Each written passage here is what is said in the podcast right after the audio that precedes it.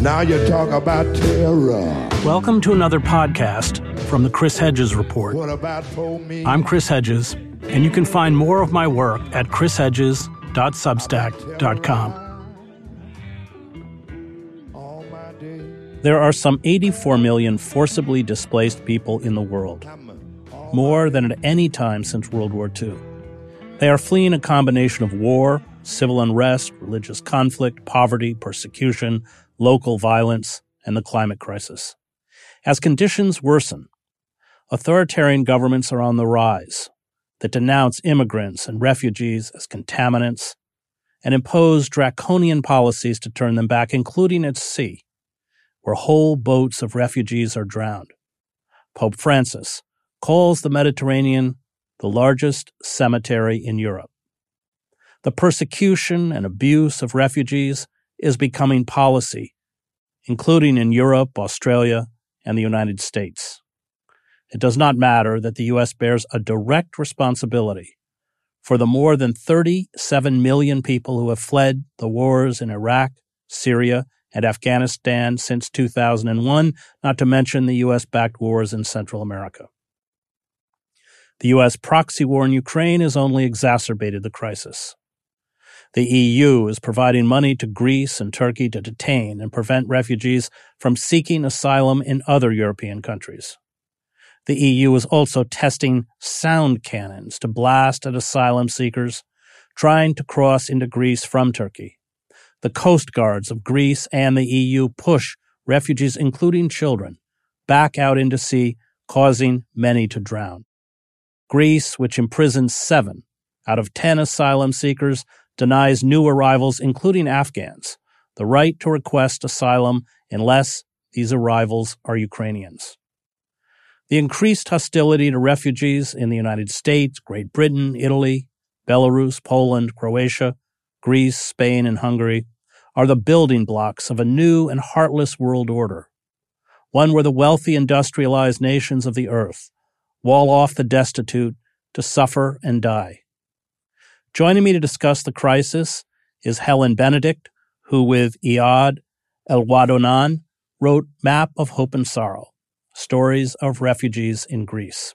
So you open the book, the preface, you write, uh, Iyad, about your own experience. It's, and which is an experience that's mirrored in many of the people you go on to interview in the book. But perhaps you can just explain how you ended up in Turkey and your uh, flight or, or uh, your entry into Greece, and just just lay out what happened. It's a, of course you lose family members, and uh, but just tell us briefly uh, that trajectory. First of all, thank you for having us, and I would like to start with the first reason that made me escape my country. No one wants to leave his homeland. No one wants to leave any of his memory, his friends. But I would say that when you have no life and when you are afraid for your life and the one you love, you will try so hard to protect them and protect yourself. So the first reason to leave was the war and was the the conditions of life that you cannot handle. Even though I just want to make sure that for few years we tried to move from an area to another, from city to a city in Syria, just like to find peace. But in the end, you cannot. So we had to have a decision and to leave. So we left to Turkey also it is not a, an easy journey. Because like when you live from for example the area controlled by the government to the area controlled by the position it is not something easy. You have to pay a lot of money and there is a big chance that you will be cut you will be present and maybe you will lose your life. A lot of people and i know they have lost their life. Eyad, can I can I just stop you there because I want to go back to Syria because there's a lot of pressure which you felt within your own family to join one or side or the other uh, in the conflict. So I would say that the a lot of people they try so hard to keep studying, but for like small reason, you have to be in one side, either with the government or with the position. So it is not easy. For example, for me and for a lot of people, they don't want to be part of this because we are just killing ourselves. My uncle, my cousin, my friend, because it is a civil war. This is the thing. So I don't want to be in any side. So it is a real pressure and stressful for us, the situation there. I have lost many friends. I have lost also two cousins and many others. So I think the easy way is, was for me to leave. But at the same time, it is not easy emotional because you are forced to leave your country, to leave everything behind you. And even though you are like thinking whether you are going to make it or not, because I crossed the border alone from Syria to Turkey. And the only thought was in my head whether I'm going to receive the bullet or not. Because a lot of Syrian who tried to escape, they have been killed in at the border. So we left from uh, Syria. We stayed in Turkey for a year and a half. The situation was really hard there. Well, you, you say you live, you say we live like animals. This is talking about yes, Turkey. Yes. I would say like just saying that the life is hard there is not enough because sometimes, okay, the life is hard everywhere, but what do you mean by hard? I would say when you just work all the day from seven to 12 sometimes till midnight. Okay. And for just almost no money, no paid. If uh, you cut your finger at the work, there is no security. There is no health insurance because in this case, you lost your job and you lost your finger and no one will care about this. So you just like animal. You work, you eat, you drink, and that's it. I lived there for a year and a half and I only went to a cafe one time. You, you worked uh, repairing trucks, you worked in a shoe factory, but you write employers would often refuse to pay our wages. And if we asked for them, we were fired. We were insulted by the people, the police, and the army. They said, You are traitors. You fled from your country and come here to hide like women behind us. Yes.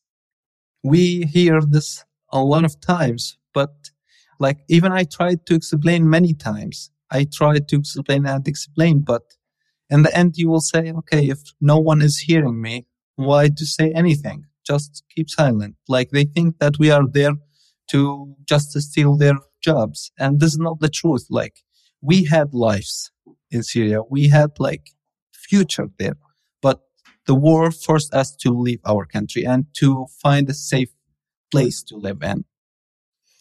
Uh, the treatment was really bad. I'm not going to say that all of them. No, I cannot generalize this because a lot of people also they are good. In any place in this earth, you will find the good people and bad people. Yeah. I remember when I was working in a shoe factory, I just less than one dollar. But for me, it makes something It provide me with something. I told him just I have 10 Turkish lira and he kicked me from the vehicle. Let's talk about Greece. So you pay a smuggler $500. That's a ton of money.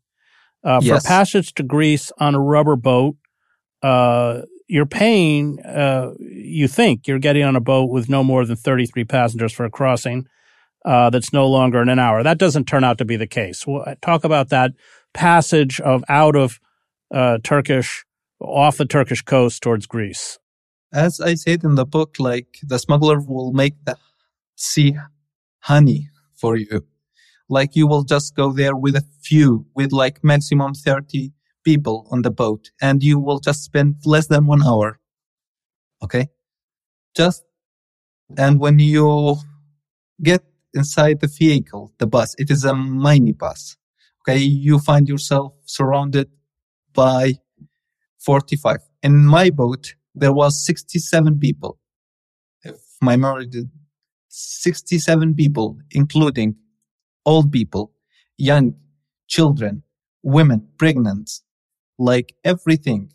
You will see the screaming, like a lot of people, they start vomiting.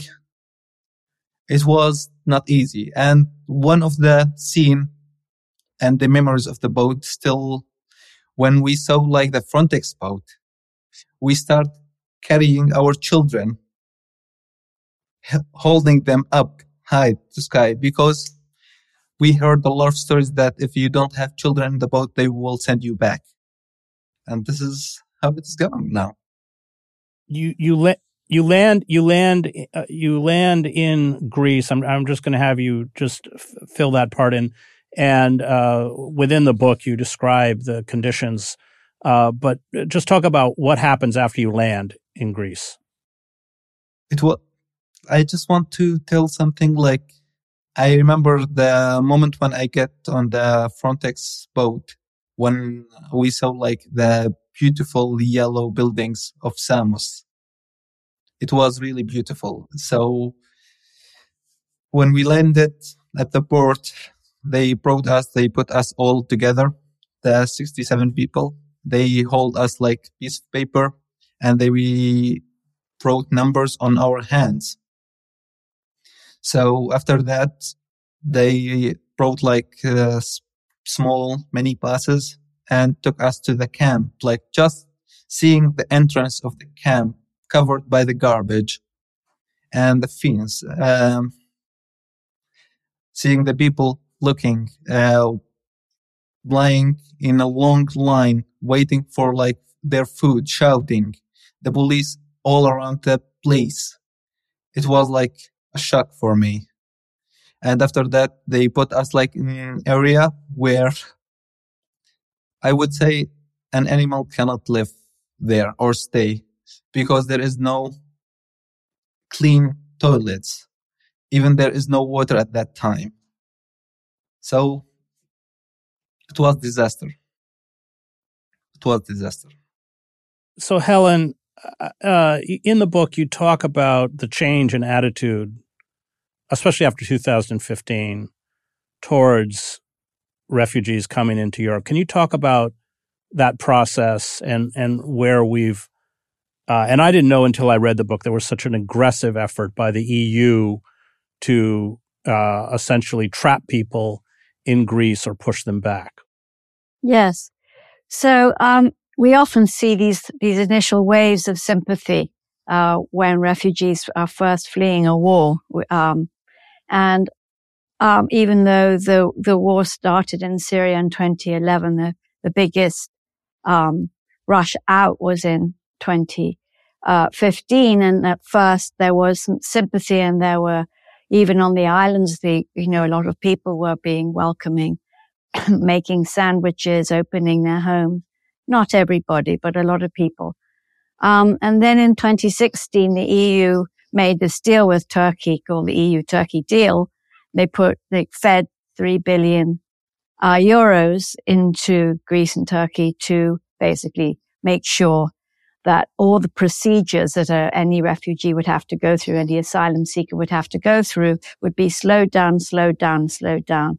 And these temporary camps that were supposed to just be processing centers uh, suddenly became like holding pens and people got stuck there for year after year after year with no schooling, one doctor for the entire camp, um, and the horrible sanitary conditions and filth and overcrowding that Eyad describes.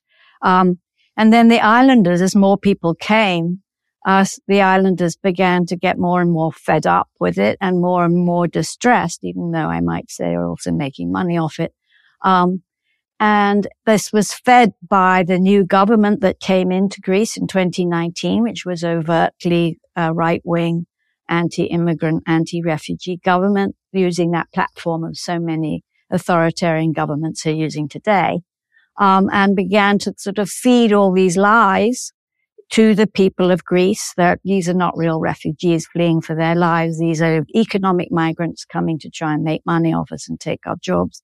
And so this, of course, works, especially with the help of social media to, you know, foster more and more and more antagonism. And that's what I saw each time I went back. I, I would talk to Greeks and I would talk to the people living in the camp and they were having more and more, you know, hostile encounters with locals and with the, especially with the local police who were, who became very brutal. So he had one of the themes in the book is this, all those people who prey on the vulnerable for profit, not just the smugglers, uh, but everywhere, uh, because you're defenseless, because you have no legal rights, uh, even though you're poor, um, th- that you are just fleeced at every turn. Can you talk about all the ways that these refugees are preyed upon, uh, often through scams, even? Yes. I would say, like, for example, let's start when I was in Samos. A lot of uh, asylum seekers has been rejected. So they try their best to find smugglers to get them out of the island of Samos to the mainland. Either with the, uh, by like, the smuggler will make a deal with truck driver or just to put them in the back of truck and like there is a dangers on this. The other thing also, let's say that you are not asylum seeker anymore. You have been recognized as a refugee. But here you are going through a nightmare of the long procedures. For example, I have been waiting when I was there for my just ID card for like six months. So when you just want to leave this country because you say like, I want to study and here I cannot. So I'm thinking to go to another country just to follow my dream. Yeah, sometimes if I don't have airplane attacking me, that doesn't mean I am live because life has many more than just being safe and having food on table. So you are trying to get your documents as fast as you can. So you will just go to a lawyer asking him and he will take advantage a lot of people they paid a lot of money. One of them, me, and there is a lady also who is in the book. I guess a lot of people they will hear and know more about this through reading uh, through the book. I would say like everyone will take advantage because they know that you want to leave as soon as you can. So the police, the lawyers, I'm not saying all of them, but I would say a lot of them. Helen, I want to talk about women. Um, rape is, of course, uh, unfortunately uh, common among uh, women and girls who uh, flee. And then I wondered if you can also, which I didn't know until I read the book, but once you're granted asylum, oftentimes you're bereft of any financial support. Uh, but can you begin with with the situation for girls and women? Yes. Um, well, in the camps, for example, they are vastly outnumbered. It's about uh, um, five to one, men to women. Um, and it's especially dangerous, of course, for women who've come alone or for young unaccompanied minors, girls, um, because they're seen as prey by everybody. The smug they come across during the journey and once they get there. So it's not just the smugglers, it's also police, soldiers, anybody with power, um, and sometimes also the men in the camp. Um, so an awful lot of women actually arrive in Greece having already endured terrible assaults and violence through the wars at home. So they're already traumatized and then they get there and there's no special place to live, that there's no protected housing. There are, as I said, one doctor, one psychiatrist, one psychologist. There's nobody to help except for a handful of very tiny NGOs. So a lot of women have no help. And then if they're targeted again and they're repeatedly um, assaulted or raped, they might be targeted by a particular man who just knows that the woman has no protection um, it can just go on. This nightmare goes on and on with, with no recourse. Um, and it's a, it's a very distressing story. Really, if it weren't for the NGOs, there'd be no help at all. Although I wanted, it's in the book. there's all this effort to remove the NGOs. So there's uh, uh, a lot of most of them have been. Yeah. Yes, the Greek government. So two of the things that the Greek government, the Neo Democratia, the new democracy government did was one is once you get refugee status, you get kicked off of every kind of help that the, that you're entitled to. So in a way, it's, it's the, it's the opposite of being protected. Your money is taken away. Subsidized housing is taken away. You're often, you're evicted. You, you're not allowed free medical care anymore, let alone any kind of care for sexual assault and rape and war trauma. Um, and, and the other thing is that most of the NGOs were closed down and taken away, the very places that were the only ones that were, were offering any kind of help. And sometimes I would say it is the only place where you can get away from the camp. So, Ed, I want to ask you about trauma. Uh, you, in the book, you write about uh, a man named Hassan um, and his twin brother Hussein is killed he uh, he says he was my twin, my brother, part of me. I sat alone in my room with the blinds down and the curtains lowered, the lights off. I wanted to stay away from everybody. The summer humidity filled the ceiling, the walls, the floor, until the smell of mold was everywhere. On most days, I stayed awake until dawn and only ate one meal, always the same milk mixed with olive oil and salt, a piece of bread, a cup of tea. After several months of this, I was having health problems. So you're you you carry, I mean, probably most of these refugees carry tremendous trauma, and I wondered if you could address uh, the effects of that trauma and what it does to you. A lot of time when I was like in the camp, as I have written, like the only thing you can do is I was saying that lighting a cigarette after a cigarette and going back to your memories to the people who was living with you to your memories with them and the only thing sometimes listening to music as well take you back to the, the time when you were together but one day you just have a picture of them where there is a bullet for example in their neck like one friend his name Muhammad. He was sitting with us many times playing cards together. And one day we just woke up hearing the story that he is dead and just saw a picture of him. The last picture of him was his neck was open because of a bullet. So I don't think that war can give you anything and and there's very little uh, opportunity for any kind of treatment uh, for this trauma is there i don't personally i would say that i think this will be permanent. This feeling like something has been changed. For example today i am safe. I am in a place where there is everything like a nice country and the people are really nice, but still, because of what happened, because of what I have experienced, I would say that there is something has been changed inside me. And worries, I guess. Yeah. I would say being afraid of tomorrow. You will stay afraid of tomorrow. And being a refugee is this hard topic. I would add that the people I talk to, sleep is very hard.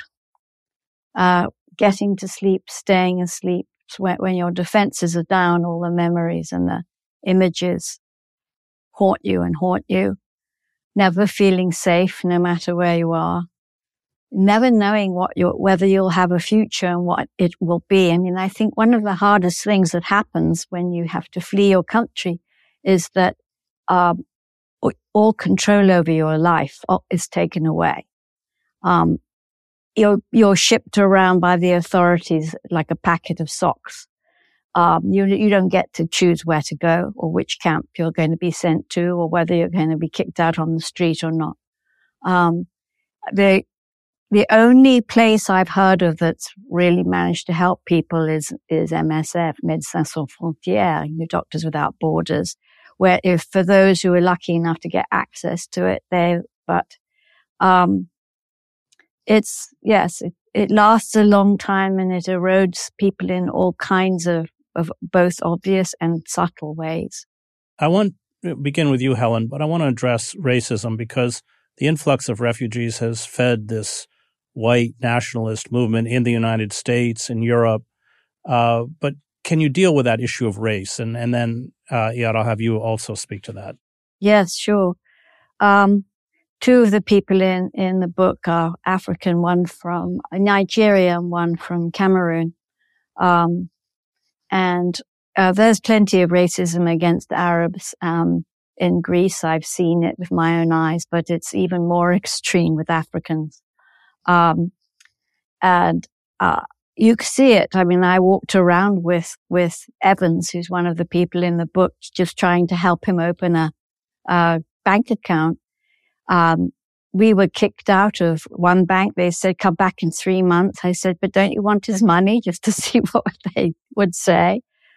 Uh, whoever heard of a you know, bank for turning someone away like that? Um, we were kicked out of phone shops. He was trying to get a battery for his phone. And then they'd let white people in. It was very, very overt. There were certain restaurants you just didn't go to and cafes you didn't go to because the people were so hostile. It became known. Um, and, and then landlords, uh, won't rent to refugees often. And a lot of that is, is racism. Some of it, is, a lot of it is also Islamophobia in the case of the two Africans in the book, they're both Christian. But um, I interviewed others who were Muslim, and, but what mattered most to people was that they were black. So it's very extreme, and of course, it's being used, as you said, Chris, everywhere um, to drum up uh, xenophobia and hatred and suspicion, and this myth that that refugees are dangerous, whereas all the statistics show that they actually commit less crimes than civilians do in any given country. Yeah, how, can you speak about that, the, the racism and Islamophobia? Like, uh, a story has happened with me when I was uh, working uh, with an organization called Solidarity Now. Uh, so I was living in far area from the camp. So I tried to move close to the camp. Anyway, I asked some of my colleagues to find a house for me. And there was like many houses. And every time they know that this man or this woman who wants to rent this place is Syrian or is refugee, they will say, no, we just want to rent this place for someone European. If not a Greek, then someone from Europe. This happened with me. Um, I would say like I have seen and heard a lot of stories about racism, but I'm not going to say that all of the people there are racism. No, like uh, as I mentioned in the book, like you will find good people, like an old lady who treat uh, us with the smile. Sometimes smile is more than enough. So I would say, yes, I have seen a lot of racism, but at the same time, I have seen some kindness from normal people. Like if we want to talk about uh, police, I would say no, none of them I have like a nice experience with. Some of them on the beach, they will like uh, try to just kick us. I remember my brother has been taken from the beach with other, like with a large group of refugees. And what is their crime? That they were walking next to the harbor, front of everyone as cows. Yeah. One thing I saw, uh, one of the times I was going there to Greece was right in the middle of the Black Lives Matter movement here.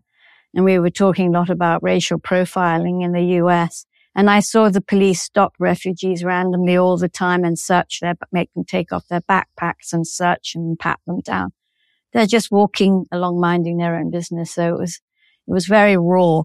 But, but I, but I, of course, uh, Eyad's right in reminding us to say that we can't overgeneralize about a whole country of people. There are plenty of, of very kind and generous, uh, Greeks who really care about this situation as there are people like that everywhere, thank goodness. Great. I want to thank the Real News Network and its production team, Cameron Granadino, Adam Coley, Dwayne Gladden, and Kayla Rivera. You can find me at chrishedges.substack.com.